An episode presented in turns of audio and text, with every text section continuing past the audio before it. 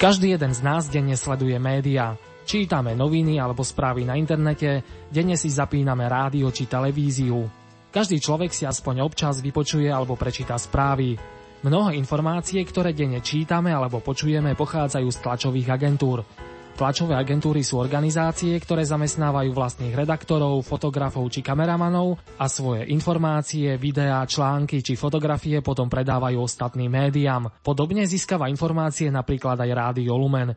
Niektoré témy a informácie spracujeme pre vás my, iné zasa máme z agentúr. No a v nasledujúcich minútach vám predstavíme jedného novinára, ktorý už dlhé roky píše práve pre tlačovú agentúru, konkrétne pre agentúru SITA. Volá sa Radovan Pavlík a porozpráva nám o svojej práci, ale aj o prežívaní svojej viery a o zázrakoch v jeho živote. K počúvaniu relácie Viera novinára vás pozýva hudobná dramaturgička Diana Rauchová, od techniky Matúš Brila a od mikrofónu vám ničím nerušené počúvanie praje redaktor Pavol Hudák.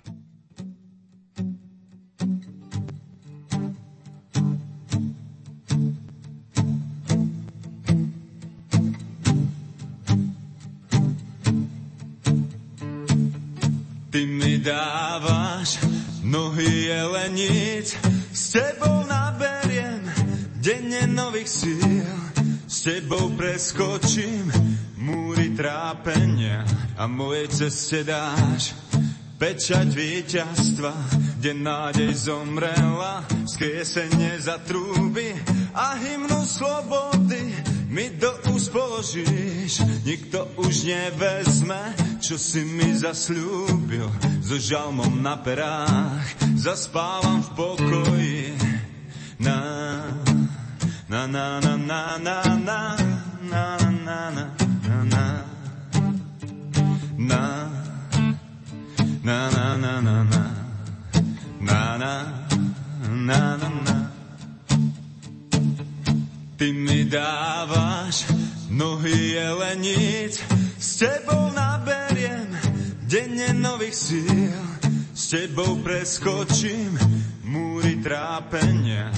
a mojej ceste dáš pečať víťazstva, kde nádej zomrela, skriesenie za trúby a hymnu slobody mi do úst položíš. Nikto už nevezme, čo si mi zasľúbil.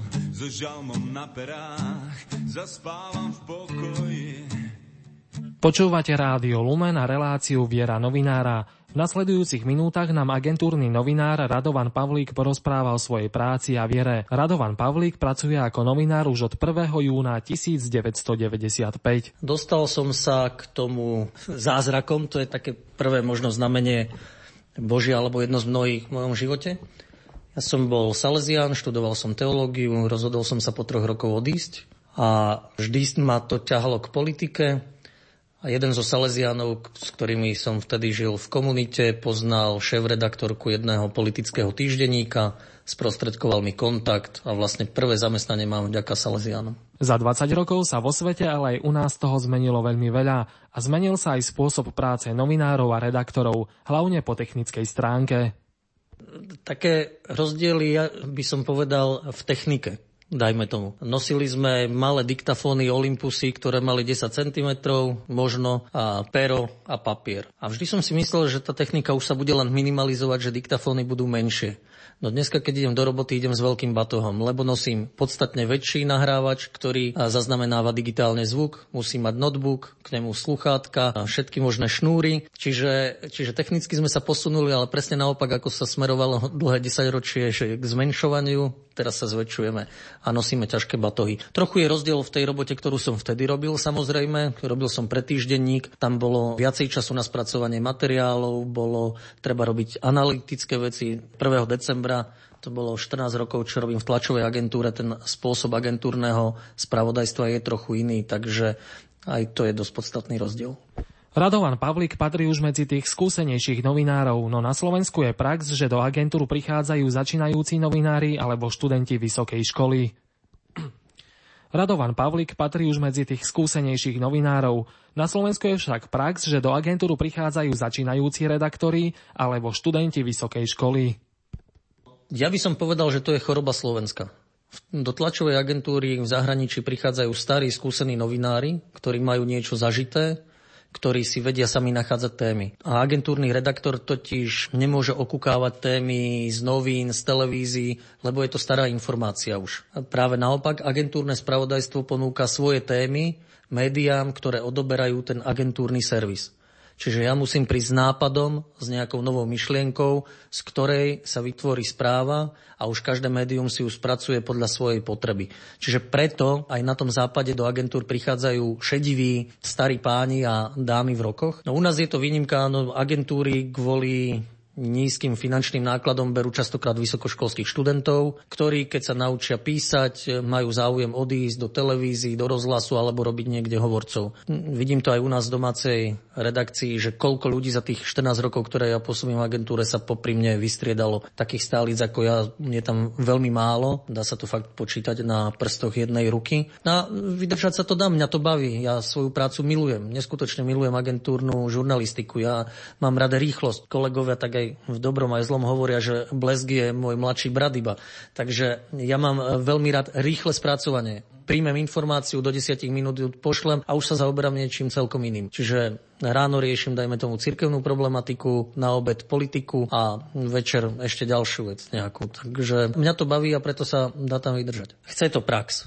Určite začínajúci redaktor a študent nenájde témy. Ani nebude rýchly ja vravím, že na to treba 5 rokov minimálne praxe. A po 5 rokoch už sa ti to začne vracať, to, čo si ty vložil do tej žurnalistiky, do tej práce, že aj sami ľudia ťa začnú oslovovať s typmi, s rôznymi typmi. Ale podstata pre akéhokoľvek novinára je chodiť s otvorenými očami. Vidieť čokoľvek a kedykoľvek. S otvorenými ušami. Všetko počuť. Naozaj, my musíme mať veľké oči a dlhé uši, skoro jak eh, vlk v červenej čiapočke. Radovan Pavlík ako agentúrny novinár musí byť na telefóne aj počas dovolenky, víkendov či osobného voľna. Môže sa totiž kedykoľvek stať, že sa udeje niečo mimoriadné a bude musieť ísť do terénu. Novinárčina je povolanie, nie zamestnanie. E, novinárčinu, žurnalistiku beriem ako povolanie, ktoré je na 24 hodín denne a 365 dní v roku. Ja aj v zmluve s tlačovou agentúrou mám, že si mobil nemôžem vypnúť. Čiže ja ho mám zapnutý non-stop 24 hodín musím byť stále k dispozícii, ale na druhej strane, tak samozrejme relaxovať sa dá. Treba sa naučiť vypnúť, treba sa naučiť si dať telefón večer na ticho a zdvihnúť alebo späť zavolať len na dôležité telefonáty, keď človek vidí, že mu asi volá niekto, čo môže byť zaujímavá informácia. A určite sú dobre krátke oddychy, krátky relax, ale o to intenzívny. Ja veľmi často chodím na bicykel tam sa mi vyčistí hlava z toho, čo som celý deň zažil napríklad v parlamente. A bicykel je pre mňa aj výborná príležitosť na modlitbu. Na takom bicykli hm, pomodliť sa rúženec nie je vôbec žiaden problém. Druhá vec je turistika alebo akýkoľvek fyzický pohyb.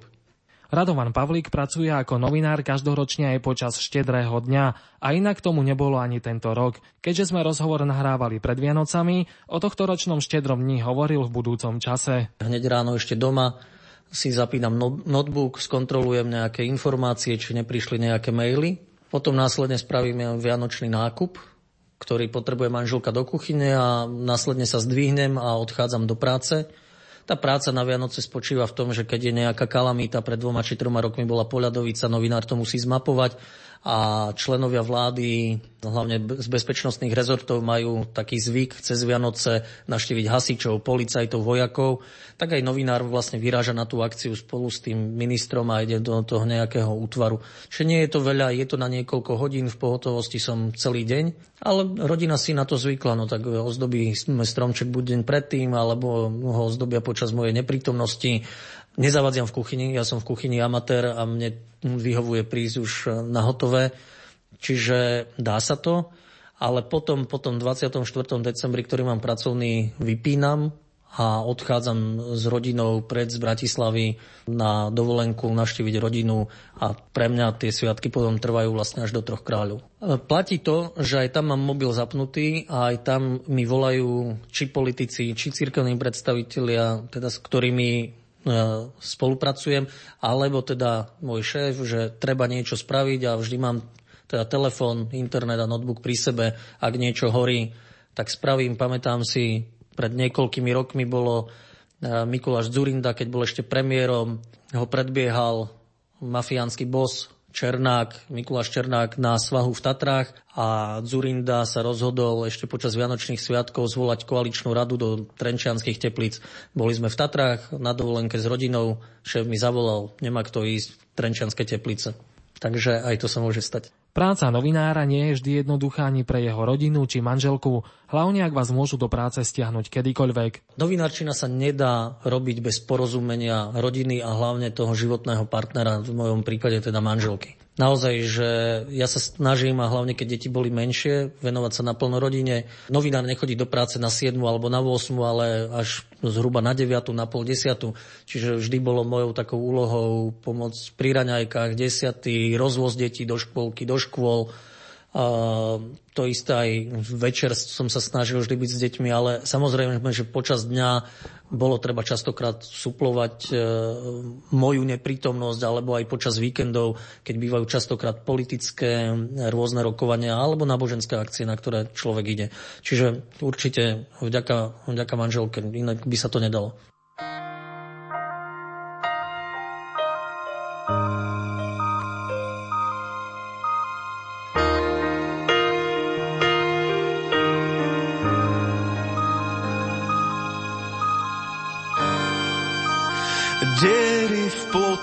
Sú iba starý trik.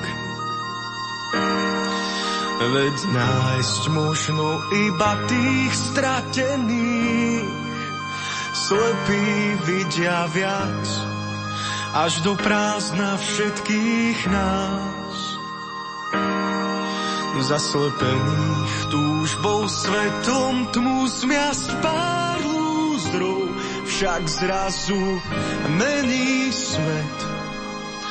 Už len tým, že mu chce rozumieť.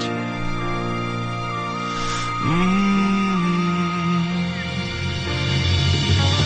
Vždy, keď sa díva, mám otvorené ústa, kam stopy ciest za svý ústia. Kto vie,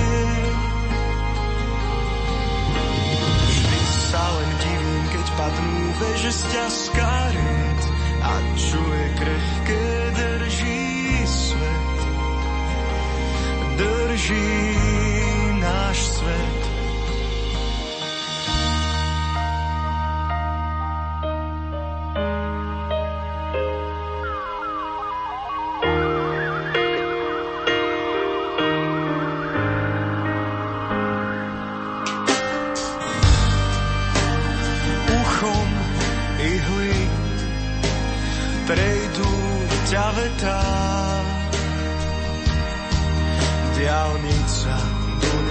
je zavretá. Ísť podľa map, kam dá sa dôjsť.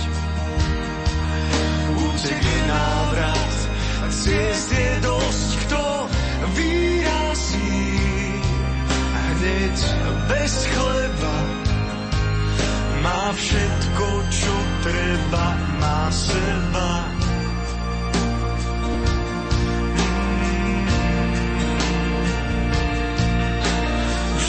Keď sa dívam, mám otvorené ústa, kam stopice zas vyústia. Kto vie, vždy sa len divím, keď padnú veže z ťaskarie, a čo je krehké, drží svet. Drží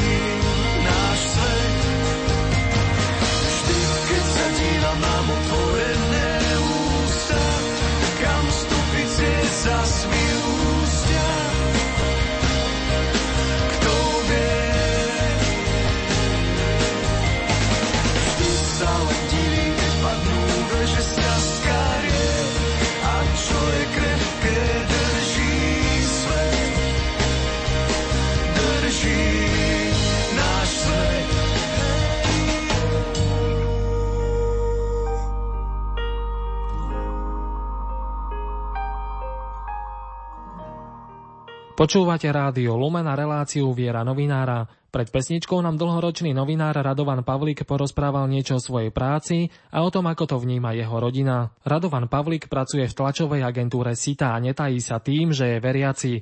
Okrem toho moderuje aj diskusnú reláciu na obrazovkách televízie Lux. No ja dúfam, že, že ich neodradzujem svojim životom od viery a že ich neznechucujem. O mne to naozaj všetci vedia. Ja mám čistú minulosť, vedia, že som chcel byť kedysi Salesián, vedia, že som veriaci, že chodím do kostola, rešpektujú to. Boli kedysi na, v začiatkoch také prípady, že keď bolo treba spracovávať, dajme tomu tému interrupcií, tak mi povedali, že ty nemôžeš, lebo ty si v tom zainteresovaný a ty to spravíš z katolického pohľadu. Ale to si dovolili povedať iba raz. Lebo potom čo? Potom by som nesmel, nesmel písať, ja neviem, vymyslím si o futbale, lebo som futbalista? Nesmel by som písať o cirkvi, lebo som veriaci? Ale to by, bola, to, to by bol problém, to by bola diskriminácia. A napriek svojmu postoju a viere vždy vedia, že sa snažím k témam pristupovať čo najviac, najobjektívnejšie a získať si čo najväčšiu sumu informácií o akomkoľvek probléme. Skúsený novinár hovorí o tom, že v agentúre pociťuje slobodu v témach, o ktorých chce písať a doteraz sa mu nestalo, aby mu nejakú tému stopli kvôli nejakým politickým alebo iným záujmom. Aj to sa mi páči na tlačovej agentúre, že ja vravím, že v tlačovej agentúre má človek 99% slobodu v tom, čo môže alebo nemôže napísať. Samozrejme, že niekedy povie vedenie firmy toto nie alebo tamto nie, ale to nikdy nebolo o nejakých záujmoch a vplyvoch, ale skôr o tom, že áno, ani novinár si vždy nevyberie tú najlepšiu tému, aj nech by mal akúkoľvek prax. Čiže, ale ja to musím povedať aj, čo sa týka televízie Lux, kde robím externe moderátora e, relácie. Mne vedenie televízie nezasahuje ani do výberu tém, ani do výberu hostí. Samozrejme, že, že sa konzultujú veci. Ale to je prirodzené v každej práci.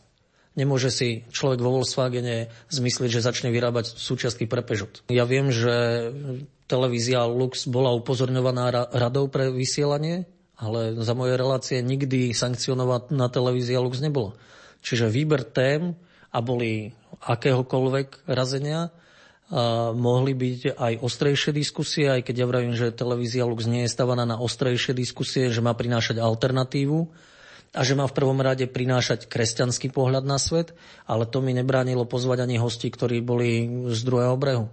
Ja opakujem teda, za moje relácie nikdy televízia Lux nebola postihnutá a každá relácia sa dá spraviť. Ja som tiež mal e, jednu tému o homosexuáloch, ale pozvaný tam bol aj teda e, chlapec, ktorý bol homosexuál. To nie je problém. Je to na moderátorovi, aby udržal tú diskusiu. Je na jazdcovi, ktorý sedí na, na, na koni, ako bude ten kon sválať, kadiaľ pôjde. Čiže moderátor má tú diskusiu držať v určitých, na určitej dráhe a keď vidí, že sa to nejak vymyká, musí zasiahnuť. Ale ja si nemyslím, že by v televízii Lux boli práve takéto problémy. A my môžeme byť naozaj Bohu vďační, že tu máme katolickú televíziu. Aj keď sa človek pohybuje medzi politikmi a rôznymi ľuďmi, záleží od jeho vnútra, či si zachová svoje vnútorné presvedčenie, vieru a postoje. Povie sa vrana k vrane sa dá, alebo kto chce s vlkmi vyť, musí s nimi byť. Ale to záleží naozaj od presvedčenia, vnútorného presvedčenia každého človeka. Mnohí kamaráti sa ma pýtali z detstva, z mladosti, že či sa nezmením. No musia to oni povedať, či som sa zmenil, nezmenil. A ja zase vidím vždy uh, vo svojom živote nejaké božie stopy, že keď som chcel vybočiť, alebo sa mi schýlovalo k nejakému vybočovaniu z tej cesty, k nasmerovaniu na Boha, tak Boh mi vždy nejaký odkaz, nejakú svoju stopu zanechal, ktorá ma viedla k takému vnútornému pohľadu do seba a ten musel vyvrcholiť potom k nejakej zmene v rozseknutí niečoho. Rado Pavlik prežil takúto zmenu tento rok, keď do jeho života zasiahla udalosť, ktorá mu zrútila celý jeho svet. Život nie je jednoduchý, samozrejme. Keď poviem tento rok, je pre mňa veľmi výrazný. Na začiatku tohto roka manželka dostala, alebo na začiatku tohto roka jej diagnostikovali rakovinu a veľmi ťažko vysoký stupeň viacerých orgánov. To je zrútenie sa sveta pre človeka. Ja som 10 dní po tom oznámení plakal, kričal po nociach Nikto, nikto sa neozýval, bolo, bolo ticho. Mne končil život, mne sa, mne sa lámal život. A môže si myslieť, kto chce, čo chce, po desiatich dní toho ticha, plaču. Modliť som sa nebol ani schopný, lebo som sa pýtal len Boha, že prečo. Prečo ja a čo chce odo mňa. A po desiatich dňoch tohto ticha prichádza taký hlas, neviem odkiaľ, naozaj, nech si každý vysvetlí, prečo mi nedôveruješ. Jedna veta, ktorej som vôbec nerozumel. Skadiaľ vychádzala, neviem, naozaj, nech si hľadá odpoveď každý, kto chce. Manželka začala chodiť chemoterapiu. Po prvej polovici odobratia chemoterapii nič sa nestalo. Už som si sám len opakoval vetu, prečo mi nedôveruješ, keď nenastala zmena k lepšiemu. Dobrala celý cyklus, nezmenilo sa. Lekári hrískli ťažkú operáciu, ktorá prinášala mnohé riziká, znova len počúvam, prečo mi nedôveruješ. A bol som stále tak ako si na kolenách, že ma to tlačí dole. A dneska môžem povedať po 5 mesiacoch, že som svetkom zázraku. Že moja manželka je tu, dnes je bez choroby, nevieme, kedy sa vráti. S rakovinou ťažko povedať, či sa dá vyhrať ten boj, ale aj dnes ja manželke hovorím, že jej choroba nebola pre ňu, ale pre mňa, pre mno, moje vnútorné obrátenie, lebo človek sa začne cítiť ako, ako pán Boh. Mnohí, mnohí kolegovia povedia, keď chcete niečo vybaviť, choďte za Radom Pavlíkom, potrebuješ dobrého automechanika na auto, tak chod za Radom, on ti poradí. Potrebuješ e, kúpiť niekde bicykel, chod za Radom, on ti poradí. A tuto zrazu sa stalo niečo, na čo Rado Pavlík nevedel odpovedať. Prečo? Niečo som musel zveriť Pánu Bohu. Nechať to na Neho. Rado Pavlík priznáva, že takáto skúsenosť ho stále niečo učí naučilo, učí ma to. Ja, ja sa bojím, že ja sa vrátim do tých starých kolejí. Len snažím sa vnímať podnety, ktoré dostávam od života, že prečo, prečo sú. Ja beriem tento rok pre seba ako veľké duchovné cvičenie, takú púšť. A áno, dnes som svetkom zázraku, neviem, dokedy potrvá, ale Bohu som za to vďačný. A, ale skôr ako uzdravenie mojej manželky alebo to, čo sa s ňou deje, ja vnímam pozitívne to, čo sa deje v mojom vnútri. Som citlivejší na Boží hlas, primelo ma to k intenzívnejšej modlitbe. A som veľmi rád, že sa mi ozvala jedna reholná sestra cez Facebook. Hlas ani jej nepoznám a poznáme sa 30 rokov, ktorá ma viedla. Vrátila ma k ružencu, k iným modlitbám. Nič iné nepomôže. Boh je naša ústredná postava.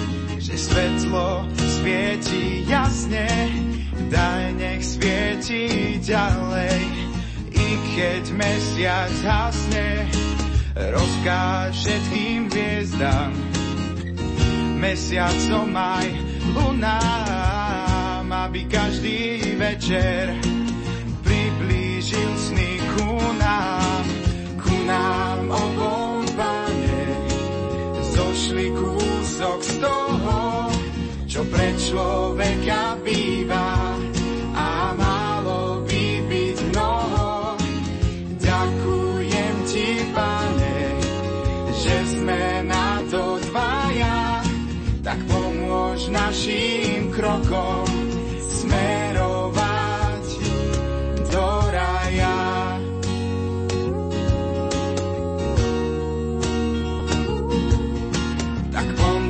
Našim krokom smerovať do raja. Naladené máte rádio Lumen, kde sme sa pomaly prehúpli k záverečným minutám relácie Viera novinára. Počúvate svedectvo Radovana Pavlíka, dlhoročného novinára agentúry SITA. Pred pesničkou sme počuli, ako Radovan Pavlík prežíval ťažkú chorobu svojej manželky, ktorá sa zázrakom z najhoršieho dostala vonku, no v živote zažil aj mnohé ďalšie bolestné skúsenosti, ale aj zázraky. Keď človek si povie, že všetko si dokáže vybaviť sám, o všetko sa vie postarať, je úspešný, začne zabúdať na toho pána Boha. My sme vlastne, manželka bola viackrát tehotná a bohužiaľ o deti sme prišli počas tehotenstva. Raz to bolo týždeň pred narodením. To sú ťažké stavy pre ľudí, ako sa to prežíva. Znova samota. Znova sa človek pýta prečo. Ale dnes viem povedať, a vedel som aj manželke povedať tento rok, my sa nemusíme mať. My máme dvoch anielov v nebi. Nech by sa čokoľvek robilo, tak ja ťa držím za ruku ešte tu a oni si ťa prevezmú na druhej strane. To sú zážitky, na ktoré nevie odpovedať človek, keď sa dejú. Ale po rokoch, keď človek sa snaží byť citlivý na to dianie okolo neho, tak možno nájde aj odpovede. V týchto dňoch prežívame Vianočné sviatky narodenie pána. Pre rada Pavlíka majú tieto sviatky viacej dimenzií. Ako pre kresťana samozrejme, že je to pripomenutie si narodenie Ježiša Krista. Bez neho by sme, čo by sme boli? Nemal by život zmysel.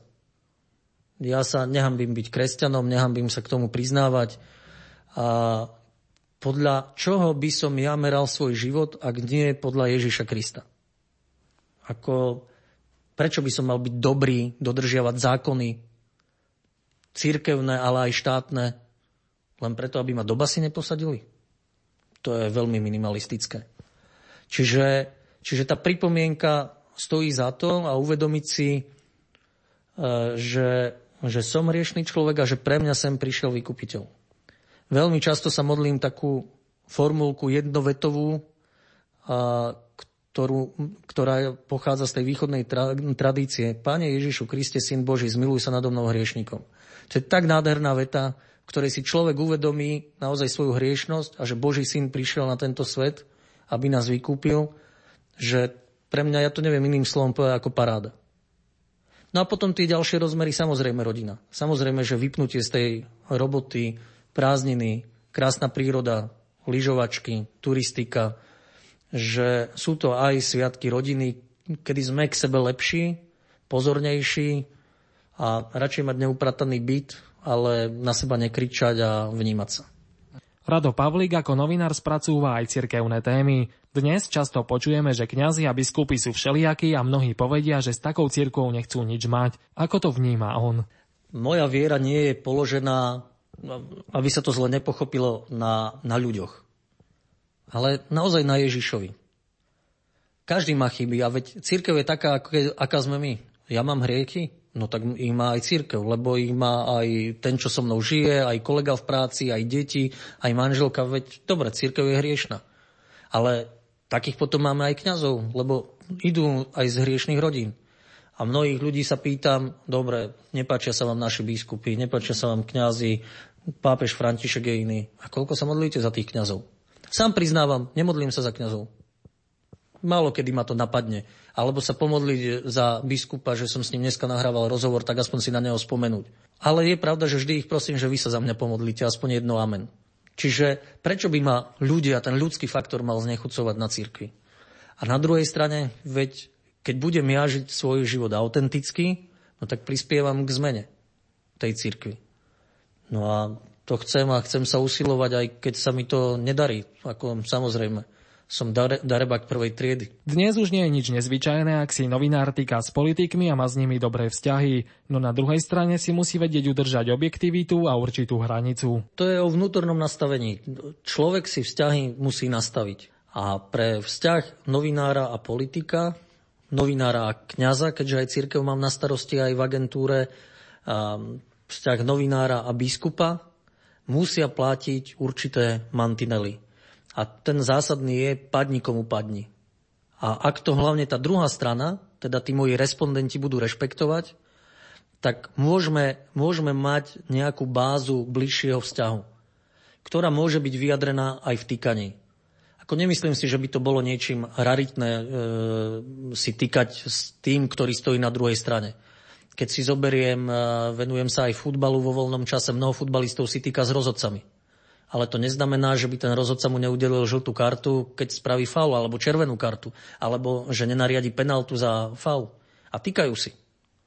Ale na tom ihrisku, ktoré je vyčlenené, ten ring nejaký, tak musia platiť férové pravidlá. A to platí aj pre vzťah novinára k tým, ktorých on oslovuje ako respondentov. A samozrejme potom sú aj prípady mnoho politikov, je takých alebo viacero, ktorí boli novinári kedysi. No, sú to bývalí kolegovia.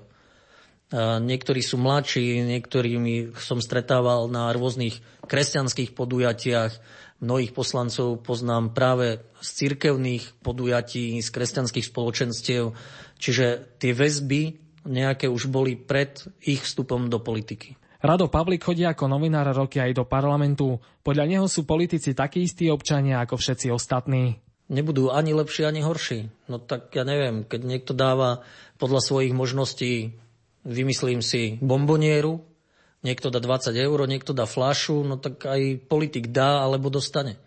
Nie sú vôbec iní ako ktorýkoľvek občan Slovenska. A samozrejme v každej politickej strane alebo v drvivej väčšine tých politických strán sa dajú nájsť poctiví ľudia. A mnoho ľudí sa ma pred voľbami pýta, že koho voliť. A ja vravím, tak ja ti počkaj, vrátim otázku a ty mi povedz, aké máš hodnoty. A keď podľa tých hodnot mi vychádza nejaká politická strana, tak mu poviem, OK, tak asi si volič tejto strany a na tejto kandidátke sú títo a títo slušní ľudia, tých kružkuj. Dnes sme často svedkami, že ak čítame články o cirkevnej problematike v bežných sekulárnych médiách, často tam objavíme hrubé faktické chyby. Rado Pavlik tvrdí, že novinári, ktorí nesú veriaci a o cirkvi veľa nevedia, často o nej píšu, aj keď problematike nerozumejú. Je ťažké, keď sa cirkevnej problematike venuje neveriaci novinár, ktorý, ktorý sa nevyzná ani v základných veciach cirkevných. Vždy je výhoda, keď má novinár aspoň aké také vzdelanie z oblasti, ktorej sa venuje. Neviem si predstaviť, že by som nebol dobrý ekonomický novinár. V ekonomike sa vyznám tak, že potrebujem zaplatiť nájom, zobrať si úver alebo splácať úver, ale určite neviem eh, nejak viac ako treba zo základných znalostí o HDP alebo, alebo iných ekonomických pojmoch. A to platí aj pre cirkevnú problematiku. Čiže keď chcem vedieť písať o cirkvi nezaujato, objektívne a fundovane, tak sa musím vzdelávať aj po tejto stránke a poznať aspoň základné schémy. No, to bohužiaľ sa častokrát nedeje. Je to samozrejme trošku chybou aj cirkevných inštitúcií. Predsa máme aj na Slovensku cirkevné školy, ktoré nám produkujú už aj katolických žurnalistov.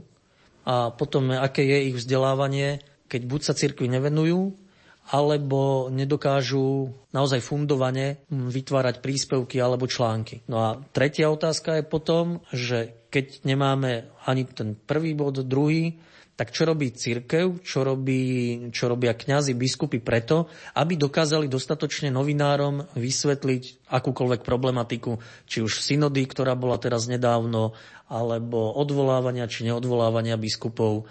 Čiže túto zase si musia pýtovať e, kompetentný trošku svedomie a ako sa priblížiť novinárom.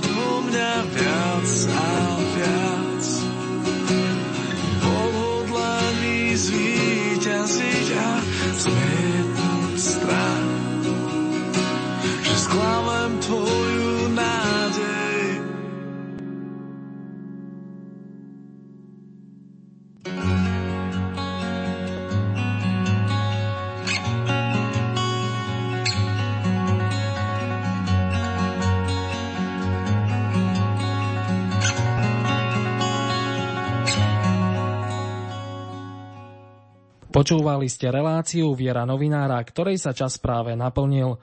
O svojej práci a prežívaní viery nám rozprával redaktor tlačovej agentúry SITA a moderátor diskusnej relácii v televízii Lux Radovan Pavlík.